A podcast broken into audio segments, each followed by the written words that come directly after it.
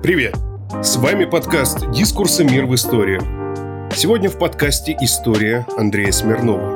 Откатоград. Краткое руководство по бескровному изменению общественного строя в отдельной стране.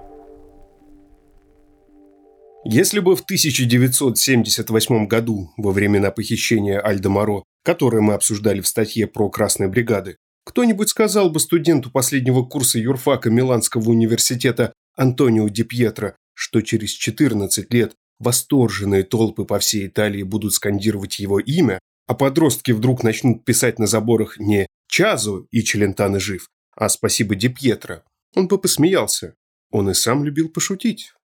Если бы этот кто-то сказал ему затем, что он практически в одиночку и без единого выстрела сделает то, что не удалось красным бригадам, совершит революцию, которая уничтожит политическую систему страны, и что с его, Антонио, именем будет неразрывно связан бесславный конец Первой Итальянской Республики, он бы, вероятно, этого подозрительного провокатора на всякий случай скрутил и поволок в квестуру. Он уважал закон и был патриотом Италии. Этот наш студент. Короче, не поверил бы. А зря. Это история невидимого города, о существовании которого знали все, но никому не хватало мужества в этом признаться. Города, который строился 40 лет, и который менее чем за 2 года разрушил Ди Пьетро. История Танжентополиса.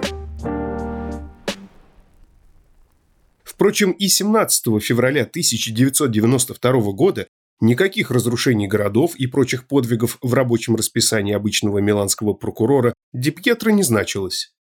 В тот день ему предстояло важное, но рутинное, в общем-то, дело. Незадолго до того в полицию обратился мелкий предприниматель Лука Маньи, владелец клининговой конторы.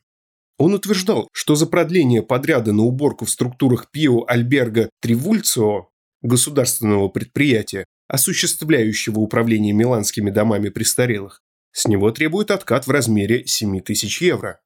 Примечание. Разумеется, никаких евро тогда еще не было, и речь шла о лирах.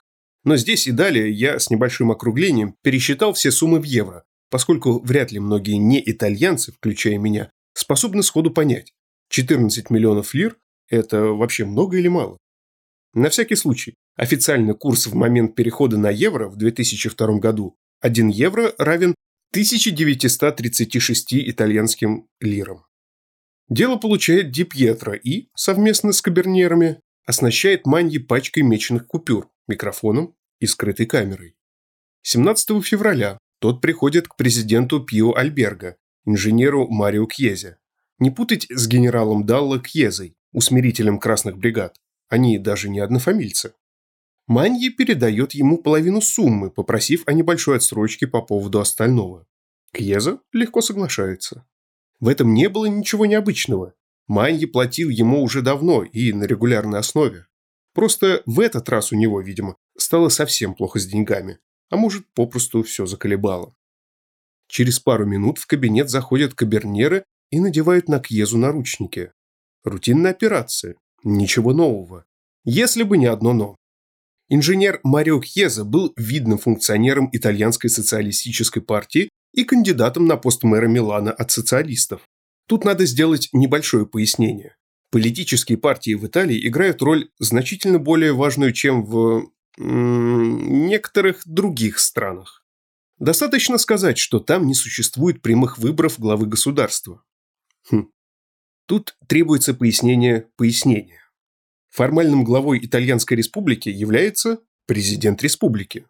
Однако его функции, по сути, сводятся к функциям президента Медведева при премьере Путине. Стараться не спать.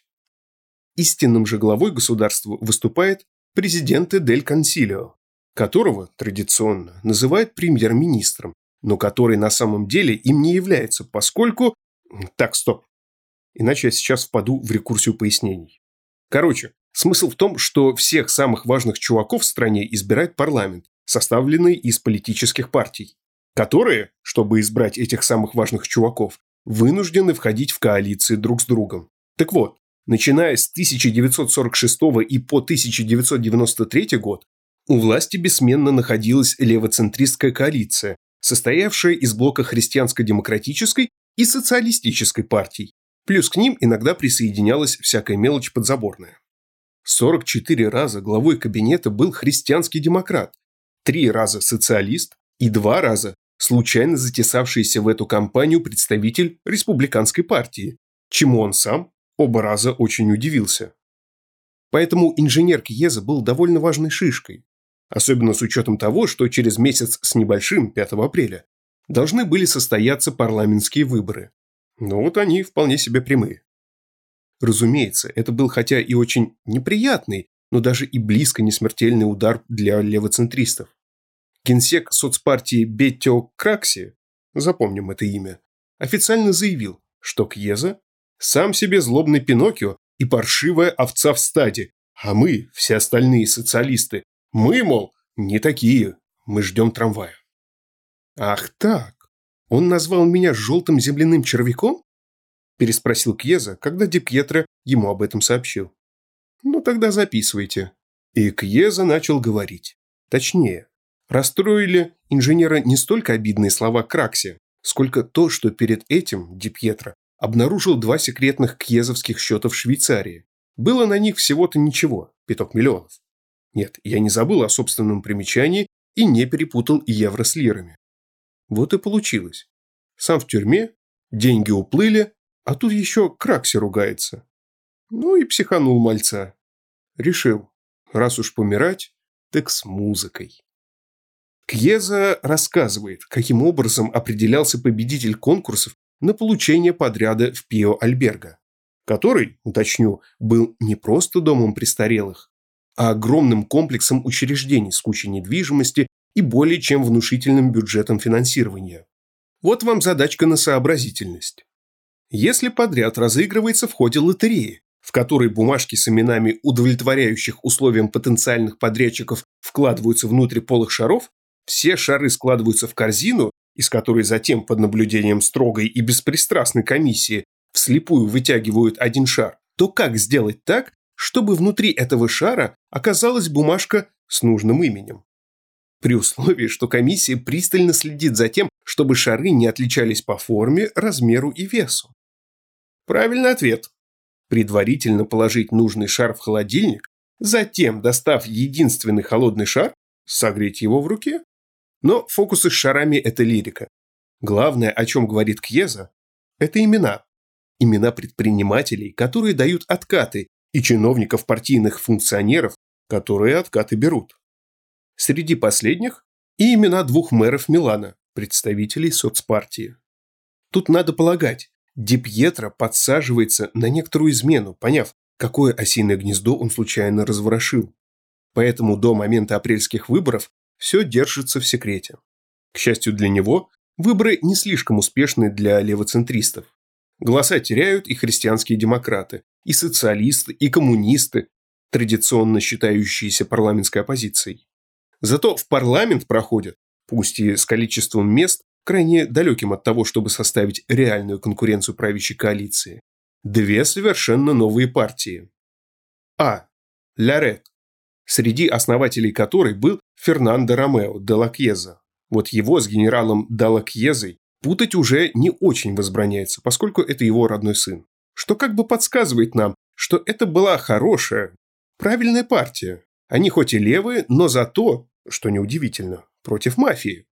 Б. Лега Норд. Вообще-то эта лига – плохая, негодная партия. Этакая итальянская ЛДПР в худших ее проявлениях. Только вместо сапог в Тихом океане у них в программе отделение Северной Италии от этих южных недочеловеков и создание нового государства – Великой Падании. Но что важно, они люто ненавидели все старые партии. Хотя, в принципе, они вообще всех ненавидят. Собаки злые. А в Ломбардии, то есть в том числе и в Милане, где и происходит наша история, легисты и вовсе набирают 55%, на время становясь ведущей региональной политической силой. Наш прокурор слегка переводит дух и уже на следующий после выборов день начинает пачками рассылать повестки предпринимателям и чиновникам из списка Кьезы. Начинаются аресты. Ди Пьетро бросает на стол все, что у него есть. Идет ва-банк. И, только никому не говорите. Он блефует. Что было у Ди Пьетро? Всего лишь показания Кьезы, этого жалкого воришки, от которого с презрением и негодованием отвернулась собственная партия. Что было против Ди Пьетро? Репутации лучших и достойнейших мужей Милана, обладающих практически неограниченным влиянием и финансовыми возможностями. Так обстояли дела в реальности. Если бы эти мужи дружно послали Ди Пьетро Фанкула, все бы на этом и закончилось, скорее всего. Но попробуйте поставить себя на их место. Представьте, вы крупнейший откатодатель или откатобратель. И об этом знают десятки ваших коллег, деловых партнеров и просто знакомых. А вы знаете, что десятки этих коллег и знакомых прямо сейчас вместе с вами находятся под следствием. И вы не знаете, что у этого следствия на вас действительно есть. Что будет, если любой из этих людей решит говорить и вас вломит? Правильно. Плохо будет. Что надо сделать, чтобы минимизировать возможные потери и постараться избежать присадки надолго? Правильно. Нужно вломить их первым. Превентивно. Бизнесмены и партийцы заговорили наперебой. Ди Пьетро сорвал банк. И чем больше говорили они, тем больше желания говорить появлялось у других. То, что изначально было лишь мелким завихрением на безмятежной глади итальянской политики, постепенно разрасталось до масштабов гигантского водоворота, втягивающего в себя все новых и новых бизнесменов и чиновников, уже не умещавшихся в пределах МКАДа и грозившего захлестнуть всю страну. Ди Пьетро уже чисто физически не мог справляться с таким потоком информации в одиночку. 27 апреля создается прокурорский пул, в который входят помимо Ди Пьетро прокуроры Герардо Коломбо и Пьер Камилла Давига. Расследование получает официальное наименование «Манипулит» – «Чистые руки». С легкой руки журналистов обретает имя и та система, с которой воюют прокуроры. Танжентополе. Танжента – взятка, откат. Поле от греческого полис – город. Танжентополис. Откатоград. На этом месте вы вправе сказать мне: ну и что? Чиновники брали взятки. Так они их всегда берут. Подумаешь, удивил. Однако погодите, не спешите с выводами. Дело в том, что все эти откаты партийные функционеры брали не для себя. Они были лишь посредниками, а деньги шли непосредственно их партиям. И нет, это отнюдь не значит, что, например, социалист Кьеза отдал бы полученные от Маньи 7 тысяч в черную кассу социалистической партии. Все было еще хлеще. 30% от этой суммы, то есть 2100 евро, действительно получили бы социалисты. Еще 200 ушли бы христианским демократам. Коммунисты были не такие. Коммунисты были за рабочий класс и презирали буржуев вместе с их деньгами. Поэтому они, поморщившись от отвращения, взяли бы лишь скромные пролетарские 15%, то есть 1050 евро. Остальное ушло бы на прокорм сошкам помельче, республиканцам, социал-демократам и прочее, в зависимости от заслуг. Ну и какую-то копеечку, конечно, отщепнул бы и сам Кьеза. За труды. Другими словами, было совершенно без разницы, представитель какой именно партии получил деньги. Откаты в любом случае распределялись между всеми, в заранее оговоренной пропорции. И эта система касалась вообще всех откатов по всей стране. Более того, никакой предприниматель, в принципе, не мог получить государственный контракт, не заплатив мзду партиям. Существовал единый прейскурант на различные виды деятельности. От 3-4% от общей суммы на строительные работы до 13,5% на поставки оборудования. Существовало четкое расписание, сверяясь с которым предприниматели заранее знали, кто и когда получит следующий подряд. Поэтому, если какой-нибудь бизнесмен видел особенно интересный для своего предприятия контракт, он не заморачивался с участием во всяких там конкурсах и тендерах, а просто шел к другому бизнесмену, ближайшему в очереди, и заранее перекупал у него этот еще не подписанный контракт. А теперь вспомним, что мы уже знаем об итальянских партиях. Партии принимали законы. Партии назначали президента, премьера и кабинет министров, каждый из которых, в свою очередь, был членом какой-нибудь партии. Партии контролировали местное самоуправление и все финансовые потоки в стране.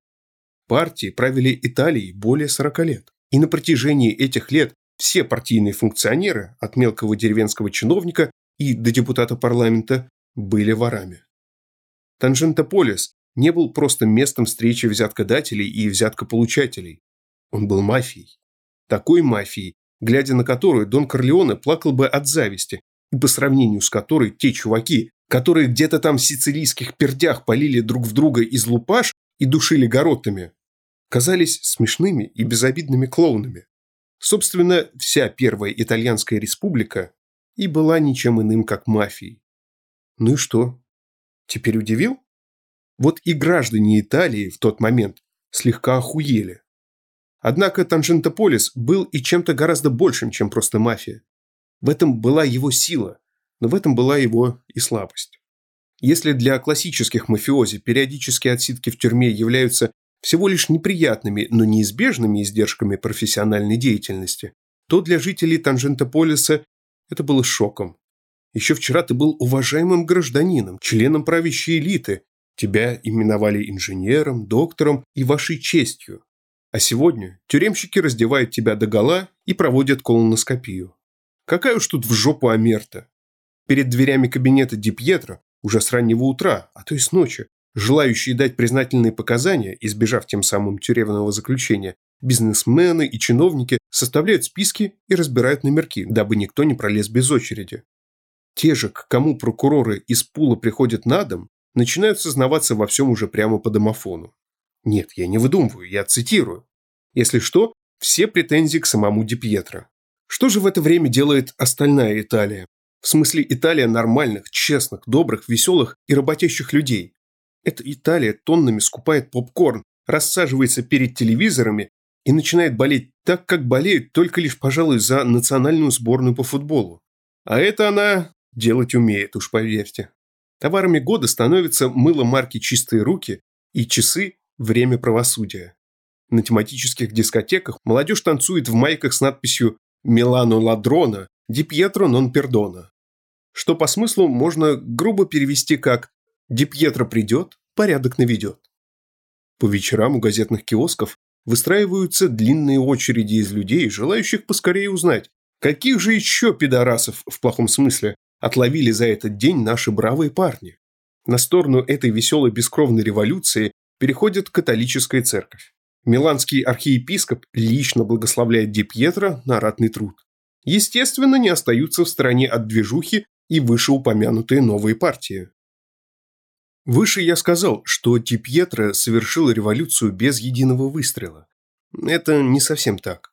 Выстрелы звучали десятками, стреляли коррупционеры, и стреляли они себе в головы. По стране прокатывается эпидемия самоубийств. Пользуясь этим, партии пытаются контратаковать. Ди Пьетро обвиняют в жестокости, неразборчивости в методах и несправедливости к честным итальянским гражданам, пытаясь повесить на него трупы самоубийц. Особенно ситуация обостряется после того, как в тюремной камере самовыпиливается Габриэле Кайяри, президент ENI, итальянский аналог «Газпрома», оставив жалостливое письмо в стиле «Не виноватая я. Он, Ди Пьетро, сам пришел».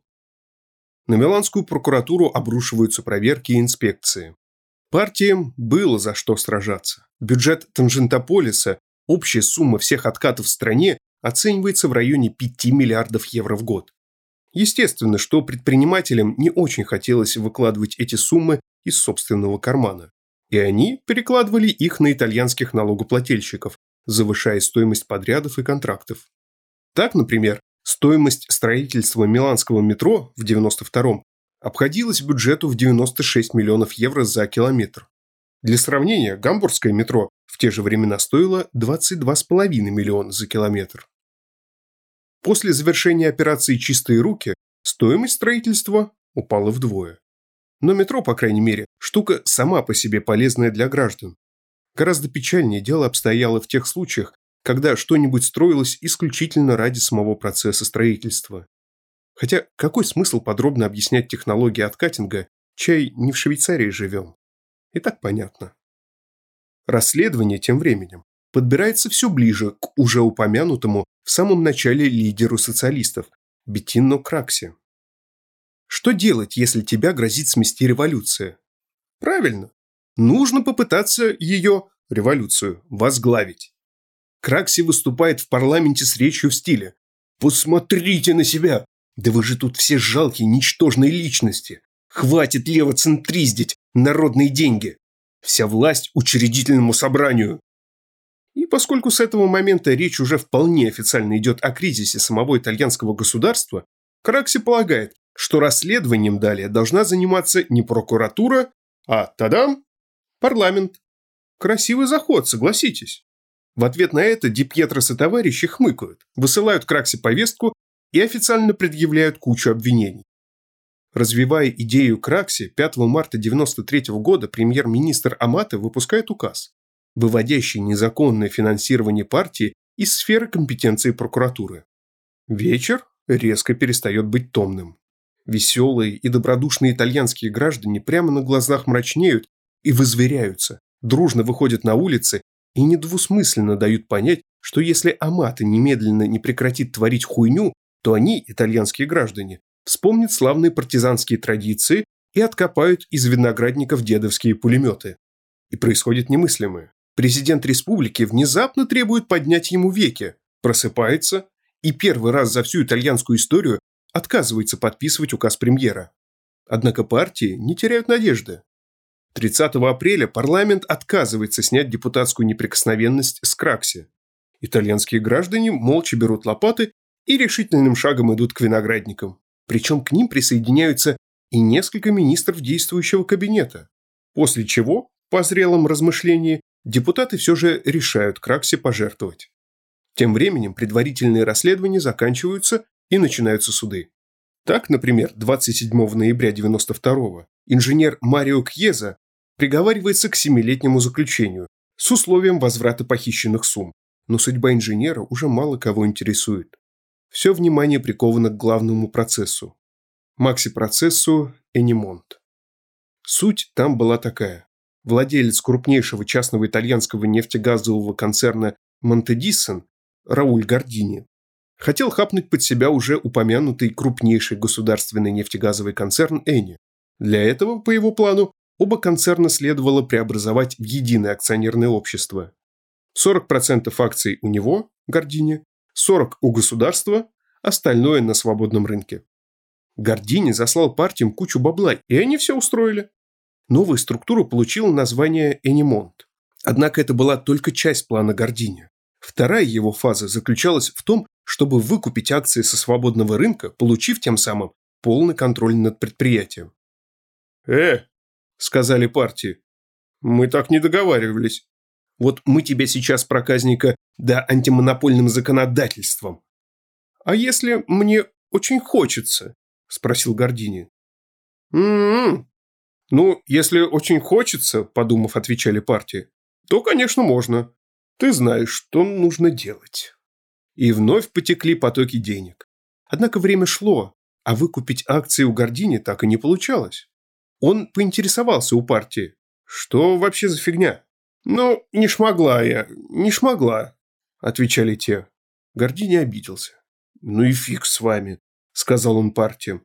«Тогда, по крайней мере, сделайте так, чтобы государство выкупило. И подороже. У меня мою долю, и покончим с этим». Партии хитро улыбнулись и сделали характерный жест большим и указательным пальцем. Гардини печально вздохнул и в третий раз раскрыл бумажник. Вот примерно на этом этапе ему и пришла повестка от Ди Пьетро. Гардини подумал, да и сам выпилился от греха подальше. Достали мужика. Но Гардини, как несложно понять, при жизни был птицей очень высокого полета. И речь шла о взятке в 70-80 миллионов евро. И это только на последнем этапе. Поэтому занимались этим вопросом не какие-то там мелкие сошки, а непосредственно первые лица всех партий. Процесс начинается 28 октября 1993-го. Все его заседание транслируется в прямом эфире по национальному телевидению. Вся Италия прильнула к экранам. И там было на что посмотреть. Мало того, что Ди Пьетро зажигал так, что умудрился значительно обогатить словари современного итальянского языка, прямо на ходу изобретая новые слова и идиоматические выражения. Но самое главное, это был суд над всей итальянской политикой. Все промелькнули перед нами. Все побывали тут. Итогом процесса «Энимонт» стала катастрофа для партий. Были осуждены и приговорены к различным срокам заключения.